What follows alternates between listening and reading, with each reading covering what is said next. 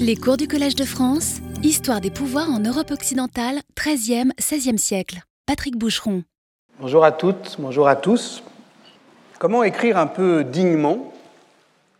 Comment simplement se tenir devant la douleur des autres? Tel est le titre d'un des livres de Suzanne Zondag, Devant la douleur des autres. Au début des années 70, Suzanne Sontag, la penseuse américaine qui tentait alors d'appréhender les problèmes moraux et esthétiques causés par euh, la prolifération des images, euh, les images photographiques en particulier, Suzanne Sontag affûtait au tranchant de son ironie une critique cinglante contre la surenchère herméneutique, écrivant contre l'interprétation, autre titre d'un de ses ouvrages. Pour Suzanne Sontag, tout changea le jour où elle tomba malade, cancer du sein. La maladie est la zone d'ombre de la vie, un territoire auquel il coûte cher d'appartenir, écrit-elle en 1977 dans La maladie comme métaphore. La maladie ici, c'est illness, car tomber malade d'un cancer, c'est être aussi affecté par les figures imaginaire qu'il trimballe, se charger de l'encombrant appareil de métaphore. Je la cite. Alors qu'elle tente de guérir, mais qu'elle n'est pas certaine d'y parvenir, le livre lui permet de supporter sa propre souffrance qui devient alors une partie de la douleur des autres.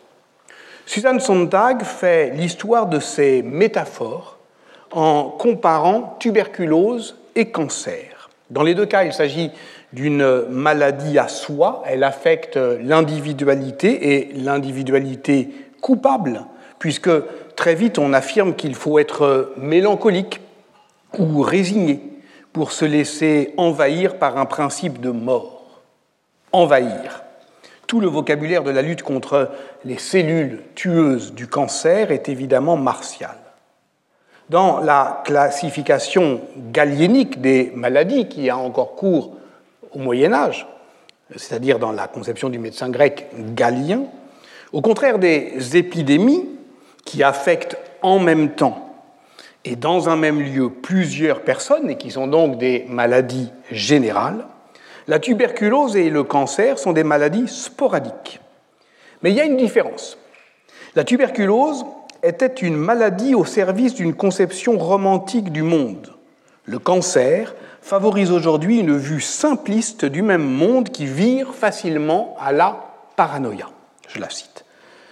Voici ce que j'avais en tête en analysant dans euh, le cours du 23 mars de l'année dernière le pharmacone d'un mal, d'un mal dominé et, et retourné contre lui-même, exprimant l'inquiétude d'un corps politique cherchant à protéger son immunité contre la contagion, l'infection la pollution, l'affolement du langage, ouvrant toujours la voie à la violence. J'avais appelé cela la métaphore meurtrière, et c'est cette question historique de la métaphore que je veux reprendre à partir d'aujourd'hui.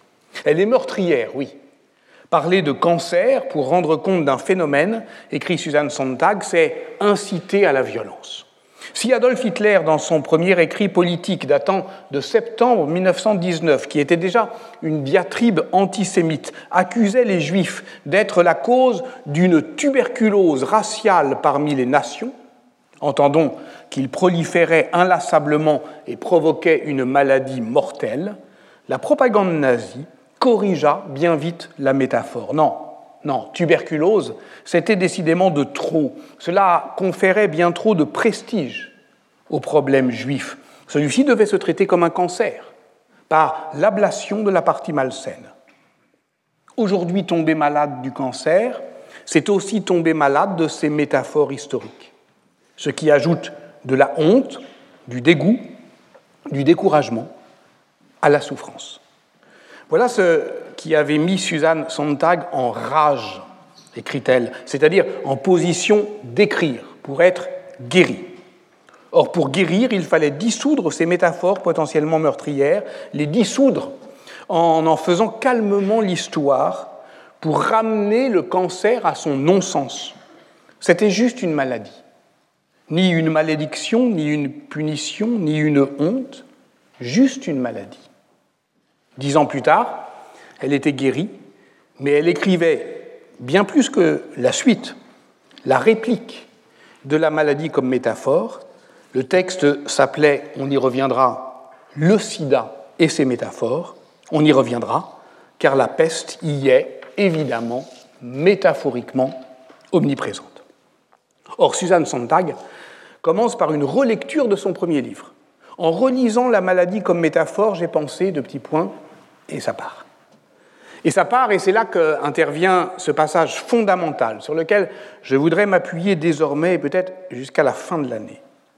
Le but de mon livre était d'apaiser l'imagination et non de la stimuler.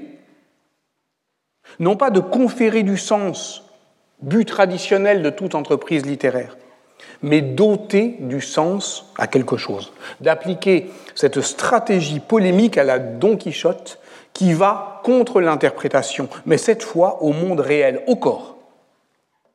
Voilà pourquoi j'achevais le cours de la semaine dernière en suggérant que l'interprétation des témoignages au procès de canonisation de Delphine de Sabran en 1363, exprimant l'expérience de la maladie et de la guérison de survivants de la peste, était certes déflationniste, mais nullement décevante. Elle était déflationniste, car Alasia Messelano ne se sentait apparemment ni coupable, ni pécheresse, ni paniquée. Elle se sentait malade, ça oui, malade de la peste, ça elle la reconnaissait, elle comprenait très bien ce qui lui arrivait, elle craignait de mourir comme étaient morts autour d'elle des proches, ce qui l'avait affligée, et sa guérison lui, lui provoqua une grande joie. Elle fut malade de la peste, juste malade, mais non pestiférée. Entendez qu'elle était indemne des métaphores de la peste noire comme illness. Cette interprétation donnait chair à une compréhension générale de la dynamique des sociétés d'après la peste en proie aux mutations des pratiques et des sentiments religieux qui ne se laissaient pas nécessairement précipiter dans la frénésie rituelle de la religion flamboyante. Elles étaient en mouvement, en tension, oui, mais pas en panique. Interprétation déflationniste donc, mais qui n'est décevante que pour ceux qui penseraient qu'être historien et l'être intensément, c'est constamment donner de la voix, hausser le ton, ajouter avec véhémence du discours au discours, saturer l'interprétation, surcharger le sens. On a tenté de définir ainsi la vague panique qui emporte depuis les années 1980 une partie de l'historiographie française. Mais on peut aussi choisir de se situer devant la douleur des autres d'une manière plus sobre, plus économe, plus contenu pour apaiser les imaginaires plutôt que pour les exciter, en suivant Suzanne Sontag. Je tenterai de le faire ici. C'est affaire de langue, mais sans doute aussi de morale. Alors on peut se situer à la hauteur de l'expérience humaine, celle du marchand Francesco di Marco d'Attini, qui envisage le passage de la peste comme un risque. Il y a la peste. Dans le monde, elle passe, elle est là, elle n'est plus là, espérons qu'elle passera loin de nous. Ou celle d'Alasia Messelano, veuve d'un marchand de draps à Apt, il y a la peste dans mon corps, elle m'enfièvre, elle me désole, puis elle me quitte. Il y a. Attachons-nous un peu à cette expression, il y a, faussement anodine. C'est la formule de l'intemporalité, de la neutralité, de l'anonymat, de la passivité, une passivité, écrit Maurice Blanchot dans Le pas au-delà, où toute décision de dire est déjà tombée.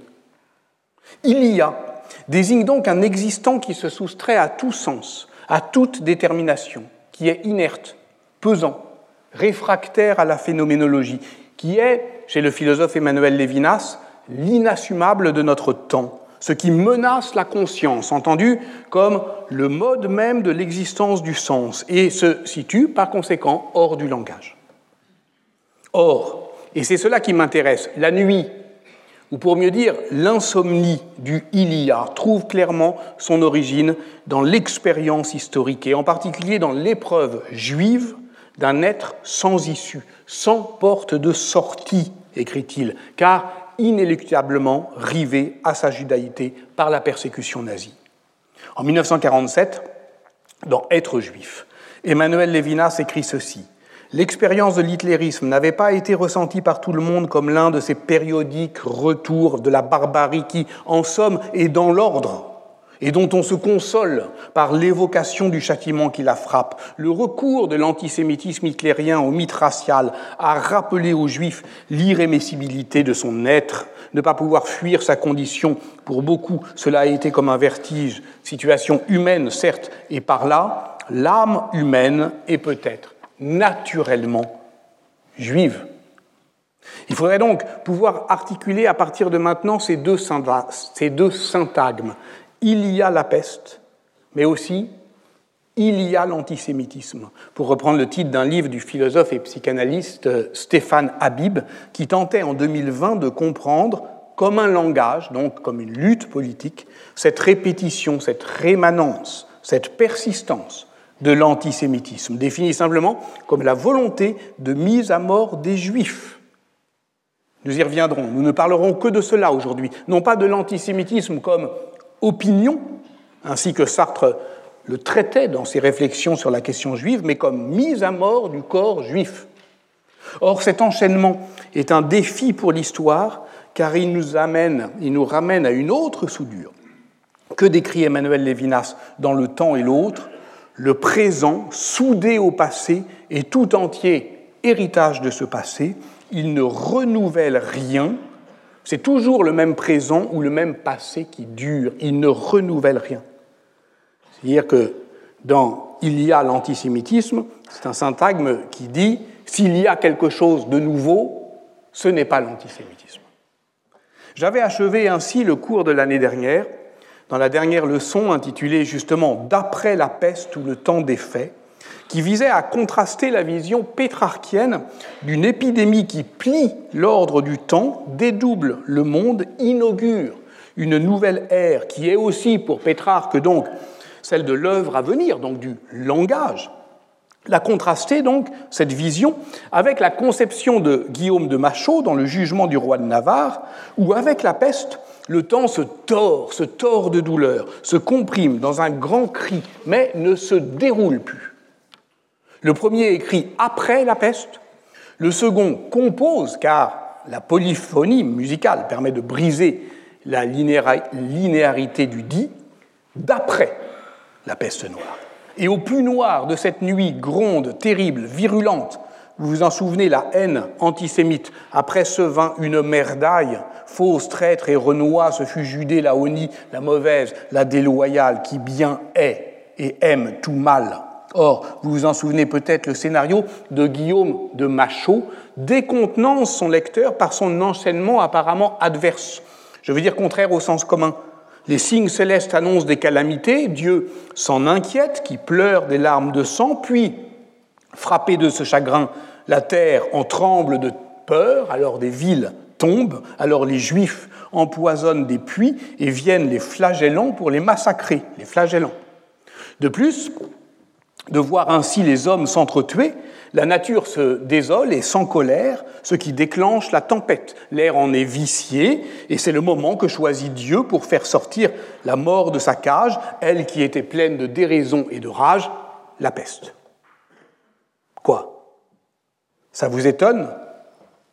Le temps est défait, vous dis-je, et il convient désormais de le saisir dans l'épaisseur des histoires entremêlées, chacun, chacune disjointe de l'autre dans sa non-contemporanéité, à la manière d'Ernst Bloch dans Héritage de ce temps. Et en quoi est-ce moins étonnant si l'on rétablit la chronologie Il y a la peste, donc on tue des juifs. Comme s'il y avait quelque chose dans cet enchaînement auquel la raison pourrait consentir, une causalité métaphorique à laquelle nous serions tenus de nous habituer. Il convient au contraire, là encore, d'ôter du sens, comme le dit Suzanne Sontag, et de maintenir aussi longtemps que possible notre incompréhension. L'énigme. Il y a la peste, il y a la mise à mort des Juifs. Entre les deux, il n'y a rien. Je veux dire, entre ces deux syntagmes, pour le moment, pas de conjonction, pas de coordination, pas de causalité, pas même une pause rythmique ni et, ni car, ni virgule, rien. Un peu comme dans ces chroniques médiévales qui, sur le mode laconique de la succession analytique, juxtaposent des événements dans des séquences phrastiques qui ne s'ordonnent pas en chronologie. Ainsi, par exemple, dans la chronique de Brabant, où je lis cette notation qui donnera le titre de cette séance, en 1349, l'or, on assomma des Juifs. Alors repartons des faits. Étalons-les soigneusement dans le temps et l'espace et, avant même les faits, voyons quelles empreintes ils laissent dans la matière. Archives du sol, archives tout court, des traces donc. Nous en avions collecté quelques-unes à la fin du cours intitulé justement L'empreinte. À Colmar et Erfurt, des Juifs avaient enterré à la hâte monnaie et bijoux. Or, toute la difficulté résidait alors dans la discordance possible entre vestiges et récits de la persécution. Une difficulté qui était, je l'avais dit, propre à toute méthode archéologique qui travaille à caler topographiquement des objets mutiques dans des lignes de discours. Pour prendre la mesure de ces enjeux, transportons-nous à présent dans la petite cité catalane de Tarrega, à l'est de Lérida.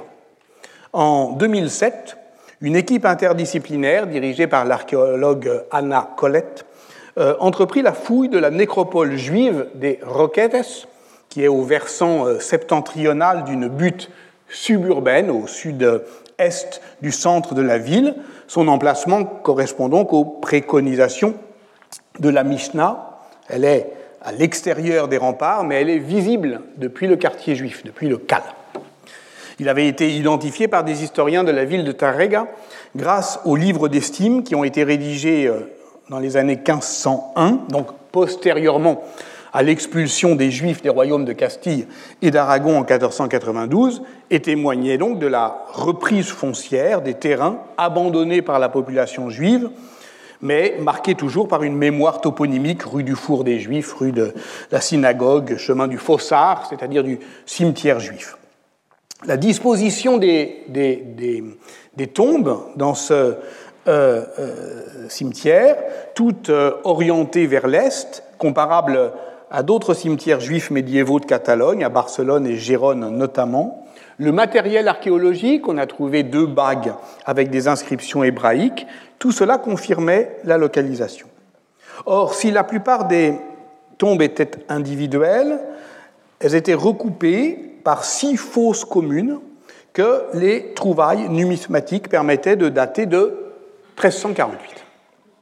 Donc un cimetière de peste, qui témoignait d'une inhumation collective sans qu'on puisse parler de panique funéraire, parce que toutes les fosses n'ont pas été intégralement fouillées, mais on a pu identifier euh, 69 corps dont les articulations osseuses montrent qu'ils ont bénéficié d'un dépôt primaire, relativement soigneux, ils sont alignés, aucun ne euh, se superpose, et la distribution par groupe d'âge et par sexe des inhumés recoupe ce que l'on sait de la démographie du quartier juif. Il y a des jeunes, il y a des vieux, il y a des hommes, il y a des femmes, il y a des enfants.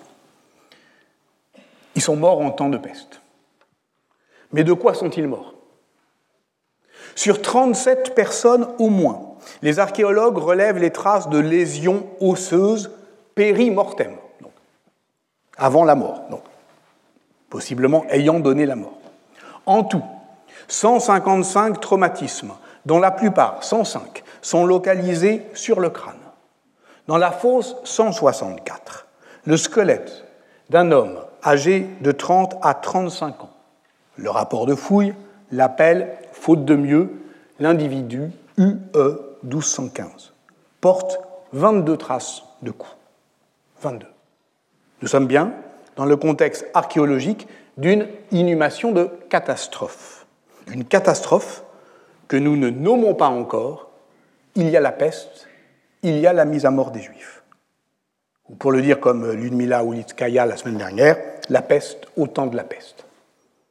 Mais ce qui est exceptionnel à Tarrega, c'est que nous pouvons documenter le massacre par des sources écrites, dont l'analyse a été reprise récemment par l'historien Joseph Javier Montane y Santiveri.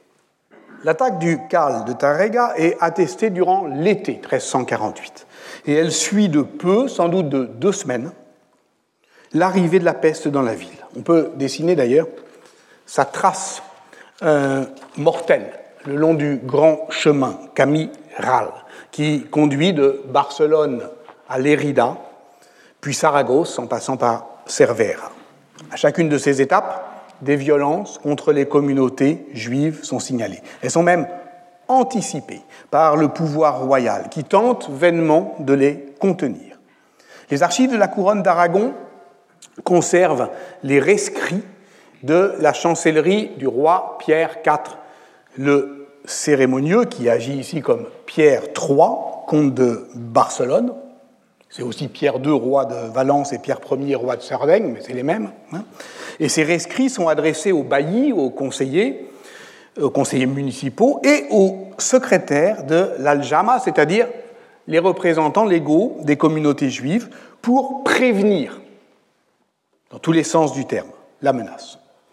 Pierre IV écrit ainsi le 29 mai à Montblanc, Tarrega, Cervera, craignant la réplique des événements qui ont déjà eu lieu à Barcelone le 17 mai.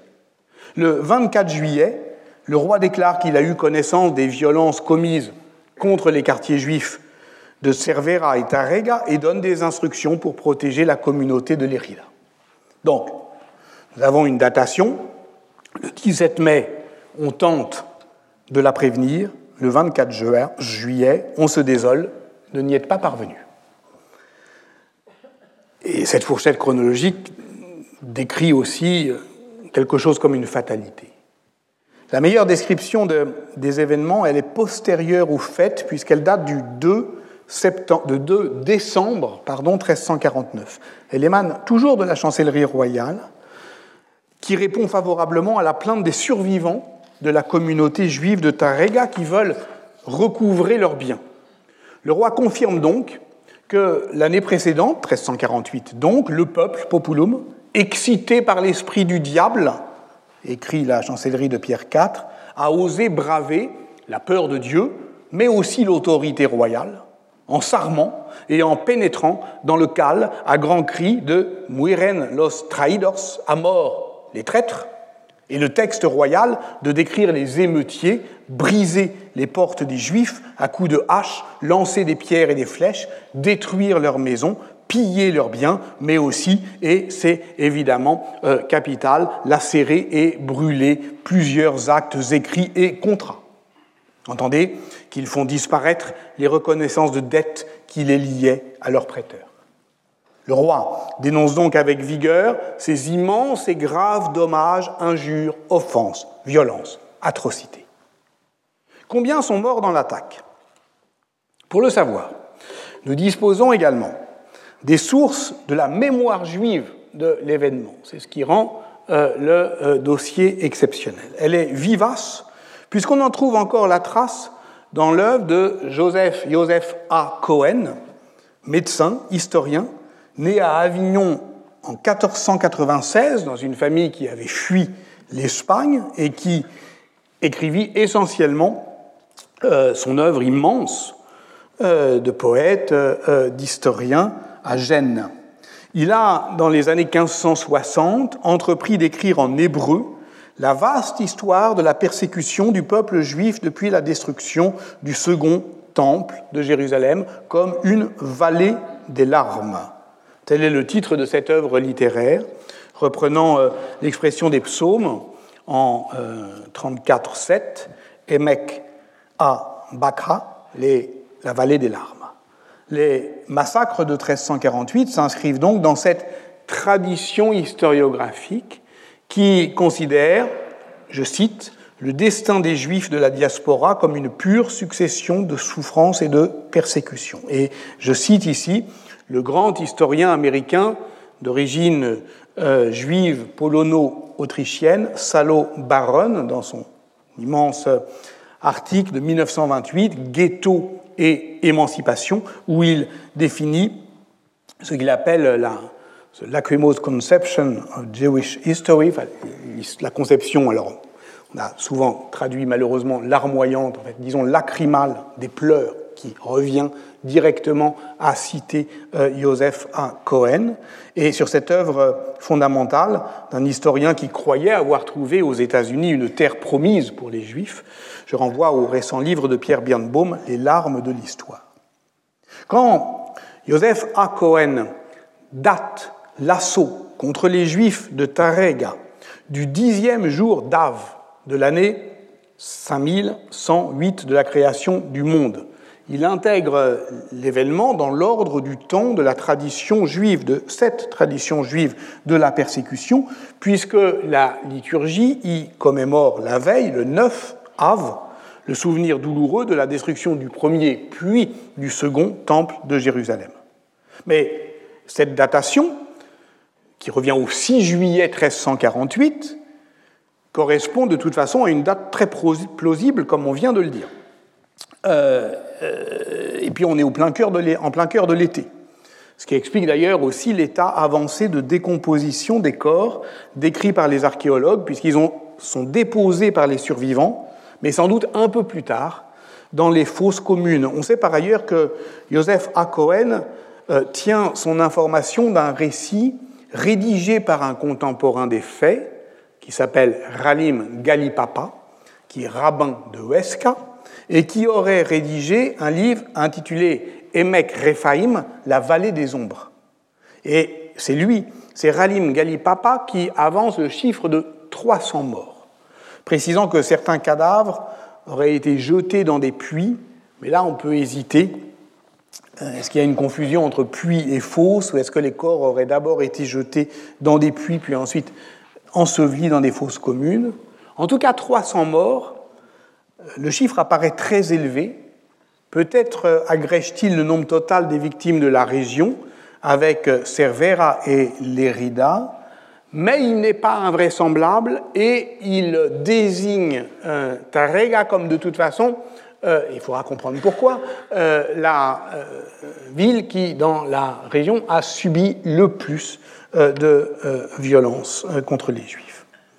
Nous savons que le Cal de Tarega est, quoique récent, l'un des plus peuplés de la province de Lérida. En 1350, le roi Pierre IV impose aux représentants de Tarega qu'ils fassent le nécessaire pour repeupler le quartier juif, afin qu'il y ait au moins 40 familles. En 1375, un acte notarié nous apprend qu'il y avait 54 familles recensées 20 ans plus tôt, donc en 1355. Cela donnerait donc au moins 250 juifs à Tarega, sept ans après le massacre. Donc il y a eu des survivants, euh, beaucoup de morts, et surtout tout indique que l'attaque visait, et c'est ça qui est fondamental, à son extermination. Souvenons-nous des données de l'archéologie funéraire qui documentent une violence indifférenciée. Les femmes, les enfants, les jeunes, les vieux.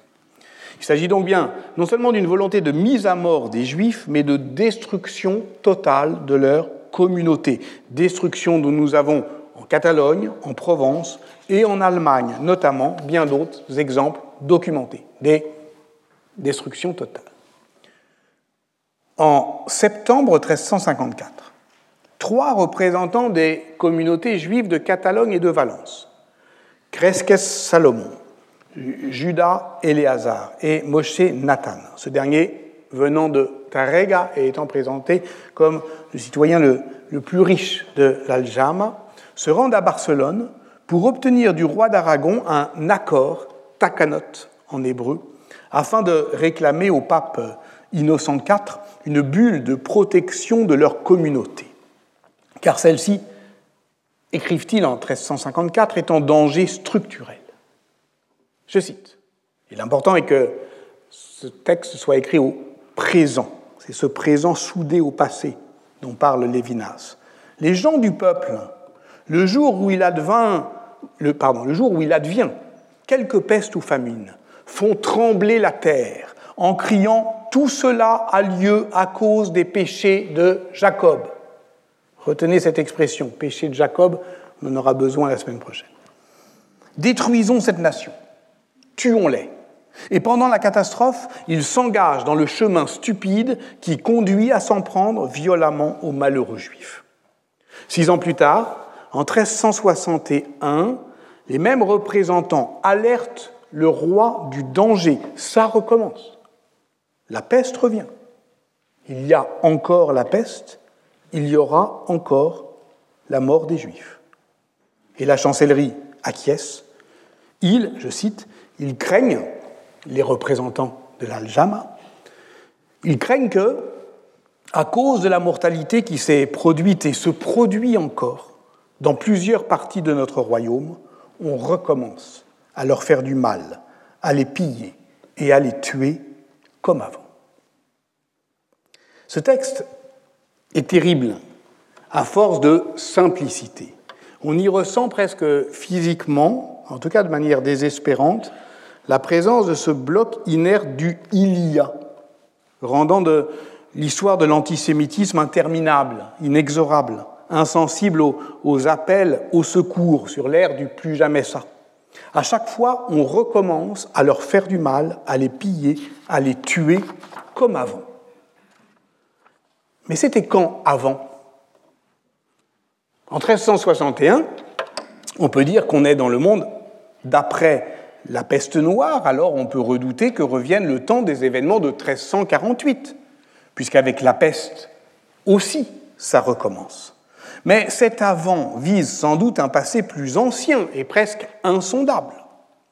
Vous avez sans doute remarqué que, parlant depuis le début de cette leçon d'antisémitisme, je renonce à cette distinction qui avait été posée notamment par Anna Arendt et Léon Poliakov dans l'immédiate après-guerre, qui opposait l'antijudaïsme traditionnel des églises chrétiennes depuis le Moyen Âge à l'antisémitisme des États raciaux depuis le XIXe siècle et l'émancipation des Juifs, qui les opposait comme l'on oppose l'ancien au nouveau, l'archaïque au moderne, le religieux au politique, ou pour le dire comme Léon Poliakov, l'âge de la foi à l'âge de la science.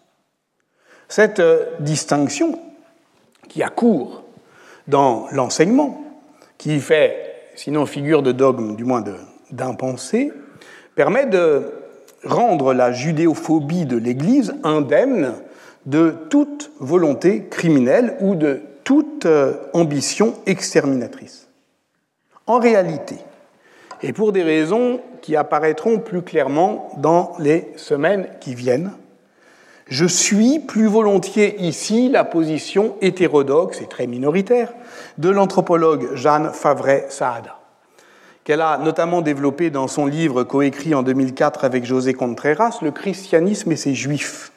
Elle y étudiait la persistance d'une tradition, celle du village bavarois d'Oberamergau, qui depuis 1634 joue tous les dix ans le mystère de la Passion en action de grâce à Dieu pour les avoir protégés de la peste dont les ravages se conjuguaient alors au malheur de la guerre de 30 ans. En 1934, Hitler assistait à la représentation du tricentenaire qui mettait en scène la longue durée des thèmes de l'antisémitisme chrétien, appelons-le ainsi. Voici pourquoi la crainte exprimé par le texte catalan de 1361 que ça recommence comme avant, ne vise pas seulement la peste de 1348, mais une pestis plus fondamentale, j'allais dire plus métaphorique, qui renvoie d'une manière générale à cette catastrophe évoquée par l'accord de 1354, où commence le chemin stupide qui conduit à s'en prendre violemment aux malheureux juifs. Bien entendu, dans la vallée des larmes de Joseph A. Cohen, l'histoire des souffrances du peuple juif commence avec la destruction du temple de Jérusalem. Mais ce sont les persécutions des communautés juives rhénanes entre avril et juillet 1096, à la suite de l'appel à la croisade euh, du pape Urbain II au concile de Clermont-Ferrand, qui constituent l'événement fondateur. À Spire, Worms, Mayence, à Cologne, Trèves, Metz, ainsi qu'à Ratisbonne, des synagogues furent brûlées, des juifs exécutés pour avoir refusé les baptêmes forcés. Beaucoup choisirent alors le martyr sous la forme inédite du meurtre des proches, le Kiddush Hashem, sanctification du nom de Dieu. C'est cette euh, idéologie du martyr dont l'historien Jérémy Cohen pense qu'elle exprime la culpabilité des survivants convertis puis revenus au judaïsme, qui inscrit cet événement en position inaugurale dans nombre de Memorbücher, les livres de la mémoire, mais aussi dans les piyutim, les, poèmes liturgiques. Ainsi, euh, l'office du Shabbat Ashkenaz évoque-t-il encore les martyrs de 1096, morts pour sanctifier le nom de Dieu, afin qu'on s'en souvienne, mais aussi qu'on venge leur mémoire.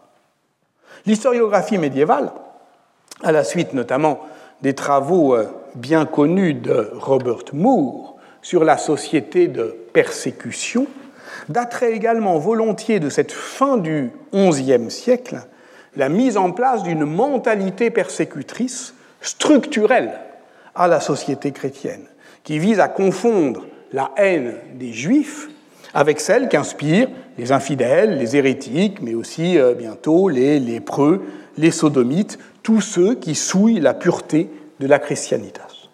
Cette explication structurelle, elle est importante, mais elle n'est pas suffisante, car elle ne rend pas compte d'un fait majeur. Cette histoire, les communautés juives ne se contentent pas de la subir, et l'historien Israël Jacob Yuval leur restitue leur pleine agency dans un livre profond, mais aussi profondément dérangeant, paru en 1999 en hébreu, traduit en français en 2012 sous le titre Deux peuples en ton sein, juifs et chrétiens au Moyen Âge. Il y montre que l'idée de vengeance divine est la clé de voûte du messianisme juif ashkénaze, les séfarades développant plutôt une conception prosélyte de la rédemption. Après les pogroms qui suivent la première croisade, en 1096 donc, les midrashim, c'est-à-dire les exégètes de la Torah, incitent Dieu à venger le sang des martyrs en exterminant les nations. Ces malédictions ont-elles retenti aux oreilles chrétiennes et en particulier dans les années 1240, qui sont des années aussi d'inquiétude eschatologique. Yuval en fait l'hypothèse, affirmant, je cite, que l'imaginaire messianique du judaïsme a joué un rôle majeur dans la formation des fantasmes antisémites chrétiens. c'est sur ce point, évidemment, que la thèse de Yuval a pu heurter les consciences. Est-ce que ça veut dire qu'il trouverait des raisons à l'antisémitisme en refusant de n'y voir que le produit d'un imaginaire fantasmatique euh, sans lien avec la réalité sociale. En tout cas, il entendait, je le cite, aborder rationnellement l'histoire de la déraison. Et d'abord, en rendant compte des réalités de l'histoire urbaine. Les Juifs vivent au cœur des cités médiévales, au coude à coude avec les sociétés chrétiennes. Leurs quartiers, quoique séparés, ne sont pas encore des ghettos.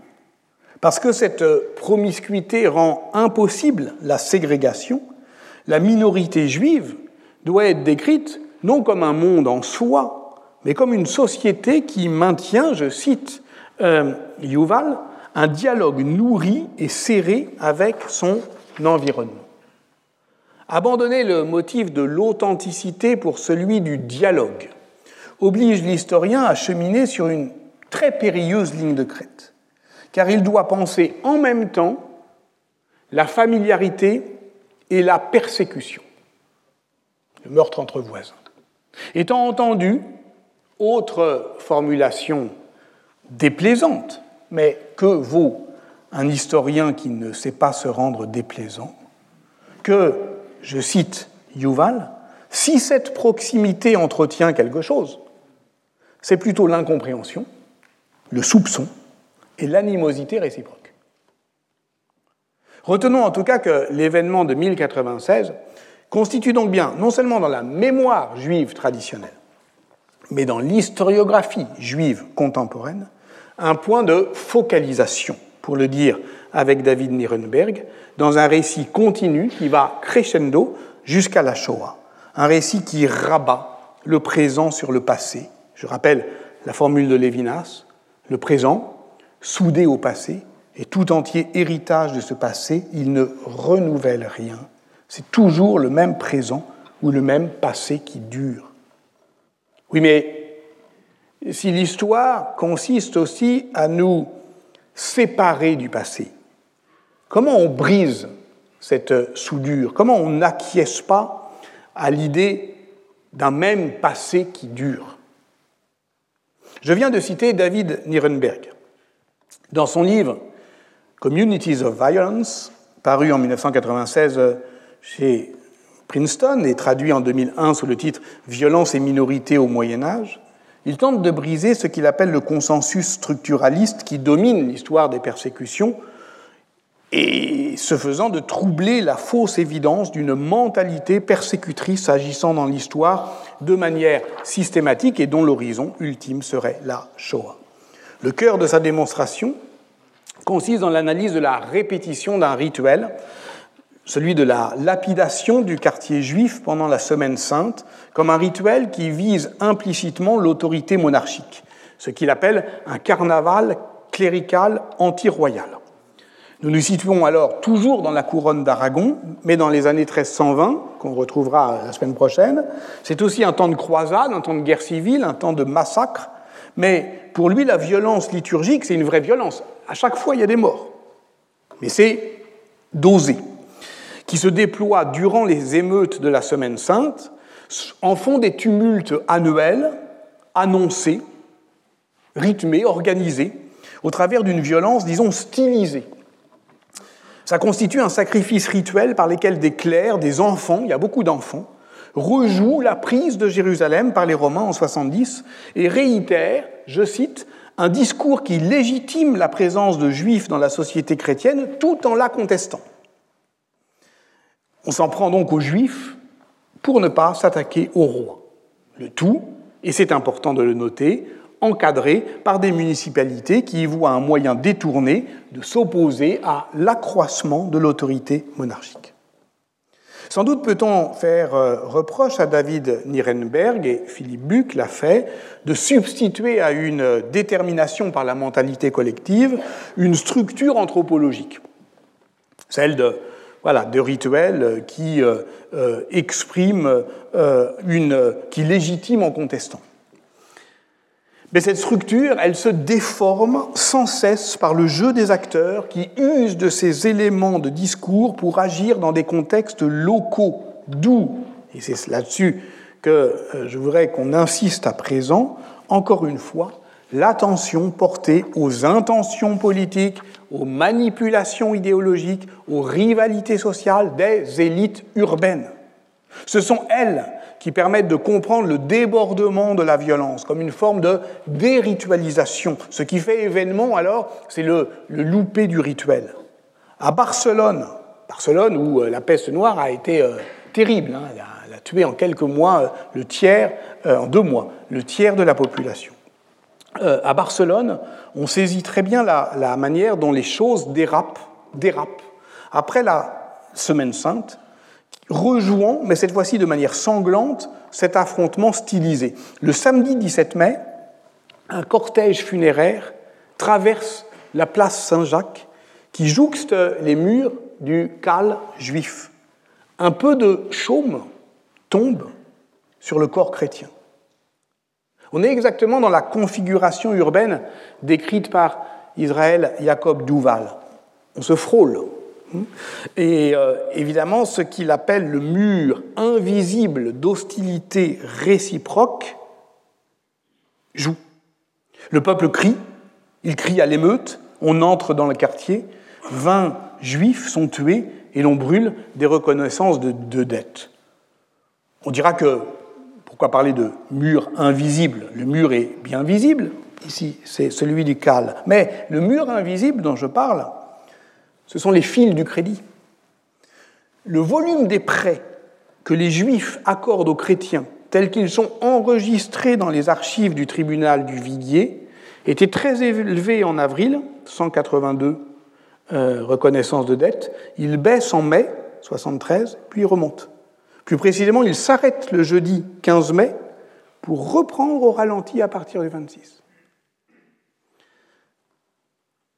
Nous pouvons dès lors reposer la question à partir de ces euh, exemples tout aussi terrifiants au fond de normalité quand les affaires reprennent. Pourquoi Tarega? La violence contre les juifs n'y est pas spécifique, vous l'avez compris, compris, mais elle s'inscrit dans un mouvement qui prend ici des formes, disons, paroxystiques, dans une ville qui est déchirée par le jeu des factions. Les documents publiés dès 1959 par l'historienne Amada López Meneses démontrent que c'est le Beil de Tarrega à la tête d'une des factions qui mène l'attaque contre le Cal et que, durant les deux années qui suivent le massacre, l'enquête qui oppose accusateurs et témoins poursuit la vendetta. Autrement dit, la fureur antisémite n'est pas seulement un débordement de haine, mais la continuation de la guerre privée par d'autres moyens. On pourrait montrer, le montrer dans bien d'autres exemples. Le plus fameux, c'est celui du pogrom de Strasbourg, dit de la Saint-Valentin, le 14 février 1439. Pardon, 1349. Le 14 février 1349, évidemment, grâce notamment aux travaux classiques d'Alfred Haverkamp. En janvier 1349, à Bâle, à Fribourg, à Ulm, à Spire, des centaines de juifs sont brûlés vifs dans des granges ou des synagogues. Une lettre du 12 janvier du conseil municipal de Cologne, adressée aux Meisters de Strasbourg, avertit du risque de sédition. Toujours cette, cette correspondance. Ceux qui gouvernent alors sont, et depuis 1332, une coalition de riches bourgeois, avec à leur tête Pierre Schwaber, Ammeister, c'est-à-dire chef des corporations de métiers, et lui a comme politique de garantir la protection des Juifs. Le 8 février, une alliance nouée euh, autour de l'évêque, de l'évêque de Strasbourg, Benfeld, entre les artisans d'une part, et qui, euh, avec euh, à leur tête Betchold le boucher, un boucher, là encore, gardez-le en tête, et les nobles d'autre part, avec notamment les familles Zorn et Mullenheim, qui seront les grands gagnants de la nouvelle répartition du pouvoir. Le 8 février, autour de l'évêque, on décide de renverser le Conseil. Le 9 février, cette alliance nouée, jouée, euh, joue, le Conseil est renversé. Le massacre des Juifs, le 14 février, est donc une conséquence directe de ce changement politique. Il est méthodique. Le vendredi 13, les quelques 2000 habitants de la communauté de Strasbourg sont arrêtés et amenés au cimetière de la communauté. Là, on bâtit un immense bûcher où vont périr le lendemain, mais pendant six jours d'affilée, 900 d'entre eux. Ils brûlent pendant six jours.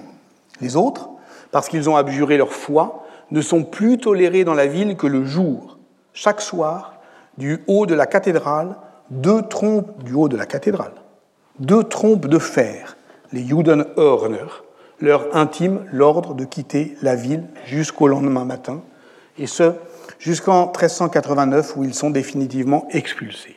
Évidemment, les gages et lettres de crédit qu'ils possèdent en 1349 sont annulés, évidemment.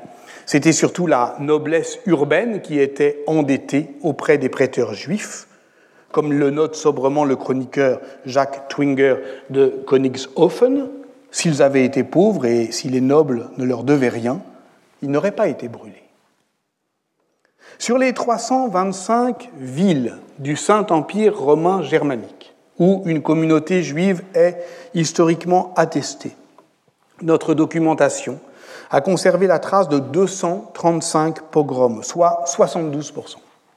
Ces données de la Germania Judaica permettent de dessiner leur distribution spatiale, qui est surtout dense au centre de l'Allemagne, qui épargne relativement le sud et la façade hanséatique. Il existe une très abondante littérature économique qui tente, j'ai découvert il y a quelques jours, ça m'a étonné, qui tente de modéliser la persistance de la persécution antisémite en longue durée. Par exemple, dans un article du Quarterly Journal of Economics de 2012, Nico Voigtlander et Hans-Joachim Vogt calculent des corrélations entre la carte des pogroms de 1348 celle des résultats électoraux du parti nazi en 1928, euh, celle des synagogues incendiées lors de la nuit de cristal en 1938. Et il croit déceler une déviation de 0,3 à l'écart type pour les villes qui ont connu des pogroms médiévaux et qui seraient donc plus profondément, plus archaïquement antisémites. Et de citer abondamment les thèses de Daniel Goldhagen, pourtant globalement rejetées par les historiens, parce qu'une fois encore, ce qu'on voit là, ce qui est intéressant, c'est que les méthodes les plus raffinées de la modélisation économique eh bien, viennent euh, au, euh, euh, à l'appui des conceptions historiques les plus éculées, celles qui postulent une psychologie des profondeurs enfouie ou enracinée dans la nature des peuples, comme si l'histoire ne faisait qu'enregistrer, impuissante, désabusée, les résurgences d'une pulsion euh, exterminatrice virulente. C'était là en 1348, ça revient en 1928, voilà, comme, comme, comme la peste, finalement. Mais ce qui intéresse surtout nos économistes, c'est de remarquer que les villes les plus ouvertes au commerce, au sud, au nord, sont celles où, les, je le cite, les coûts de la discrimination sont les plus élevés.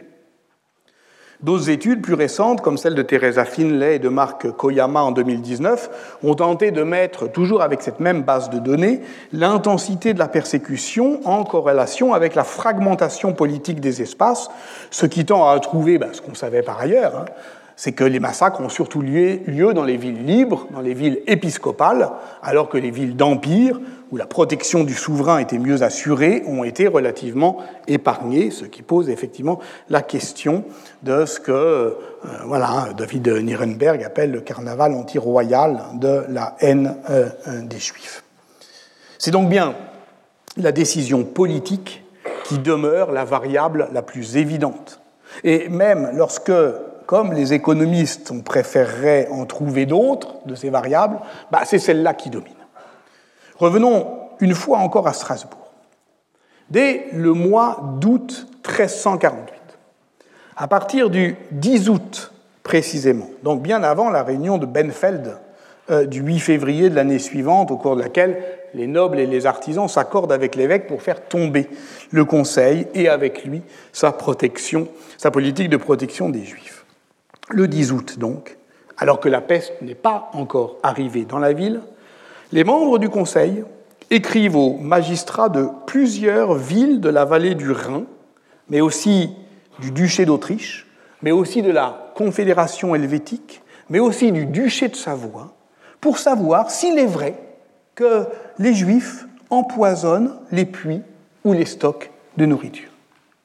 Comme le note Samuel Cohn, les archives de Strasbourg conservent, c'est un corpus exceptionnel, 19 réponses provenant de 16 villes ou communautés différentes.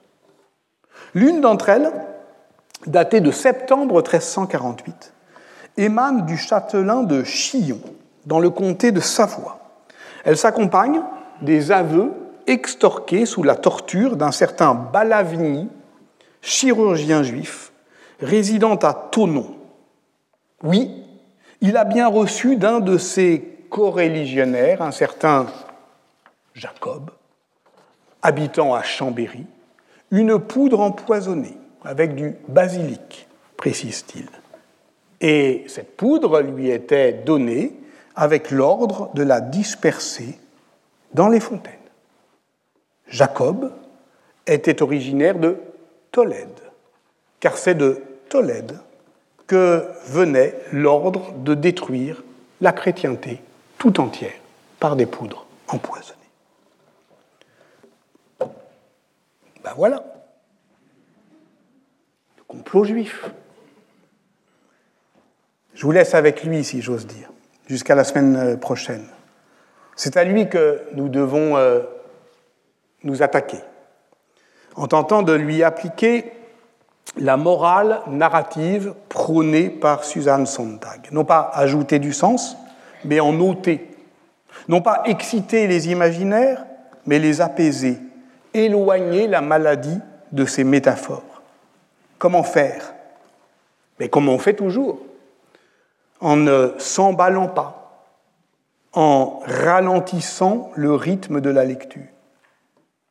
Tiens, c'est ce que propose euh, en ce moment même euh, Jean-Pierre Devroy, qui euh, vient tous les mercredis, il a commencé mercredi dernier, il poursuit demain et les semaines à, venir, et donne des conférences ici même à mon invitation sur une question qui a d'une certaine manière aussi à voir avec ce dont on parle.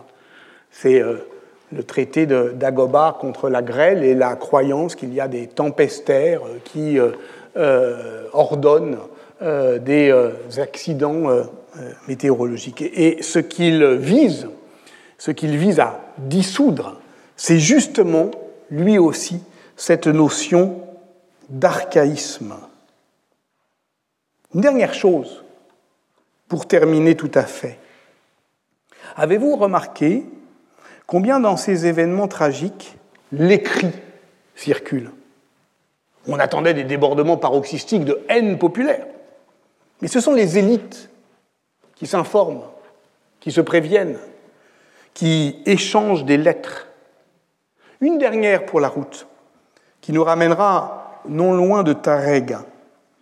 Prévenu de l'arrivée de la peste, le conseil de ville de Lérida avait écrit au médecin Jacquemet d'Agramont pour l'interroger sur les causes du mal qui allait les frapper. C'est préventif. Et le savant, Jacquemet d'Agramont, un des grands médecins du XIVe siècle, leur adressa en catalan, le 24 avril 1348, son euh, Regiment de Preservatio de Pestilencia, hein, son régime pour la préservation de la peste. J'avais déjà eu l'occasion d'en parler l'année dernière. C'est dans ce traité que l'on trouve la recette dite du cul de poulet pour aspirer le, venin du bubon. Et je tentais alors d'en expliquer la paradoxale rationalité. Parce que dans ce texte, Jacques Médagramont ouvre grand la gamme de ces raisons pratiques. Oui, la peste peut être à la fois un châtiment de Dieu, un dérèglement des astres et une maladie qu'on peut tenter de soigner. Car, je le cite, c'est un changement anormal dans l'air, soit de sa qualité, soit de sa substance, qui a pour euh, résultat des pourritures et des morts soudaines et des maladies diverses chez les créatures vivantes. Donc c'est un empoisonnement. Mais euh, s'il y a empoisonnement, il n'est pas illogique qu'il y ait des empoisonneurs. On peut en tout cas au moins se poser la question. Lui, il n'y croit pas. Mais il l'évoque comme quelque chose qu'il a, entendu dire, oh, pas chez lui, hein, évidemment, mais à Narbonne, à Carcassonne, à Collioure, de l'autre côté euh, des euh, Pyrénées. Euh, vérité en deçà des Pyrénées. Il y a, écrit-il, on y dit en tout cas qu'il y aurait des hommes mauvais, fils du diable, qui par divers produits et poisons corrompent les aliments par leur fausse ingéniosité et leur savoir malfaisant. Mais l'important n'est peut-être pas là. L'important est là, dans la distinction entre ce qu'il appelle la peste dans son sens naturel, c'est-à-dire un empoisonnement, et si c'est un empoisonnement, il n'est pas illogique qu'on puisse, quitte à ne pas les trouver, chercher des empoisonneurs, et la peste dans son sens moral. La première transforme la nourriture en poison, si bien que les choses qui ont la propriété d'être bienfaisantes pour notre corps deviennent toxiques et mortelles. La seconde l'accompagne pernicieusement et n'en est pas moins dangereuse. Elle en est, au sens propre, la métaphore meurtrière. C'est, écoutez bien, et j'en terminerai par là, une évolution contre nature du courage et de la pensée des gens, qui crée des inimitiés et des rancœurs, des guerres et des rapines, des destructions de lieux et des morts dans certaines régions données, au-delà de ce qui est coutumier dans ces régions. C'est coutumier. On le fait de temps en temps. Mais là, on le fait beaucoup.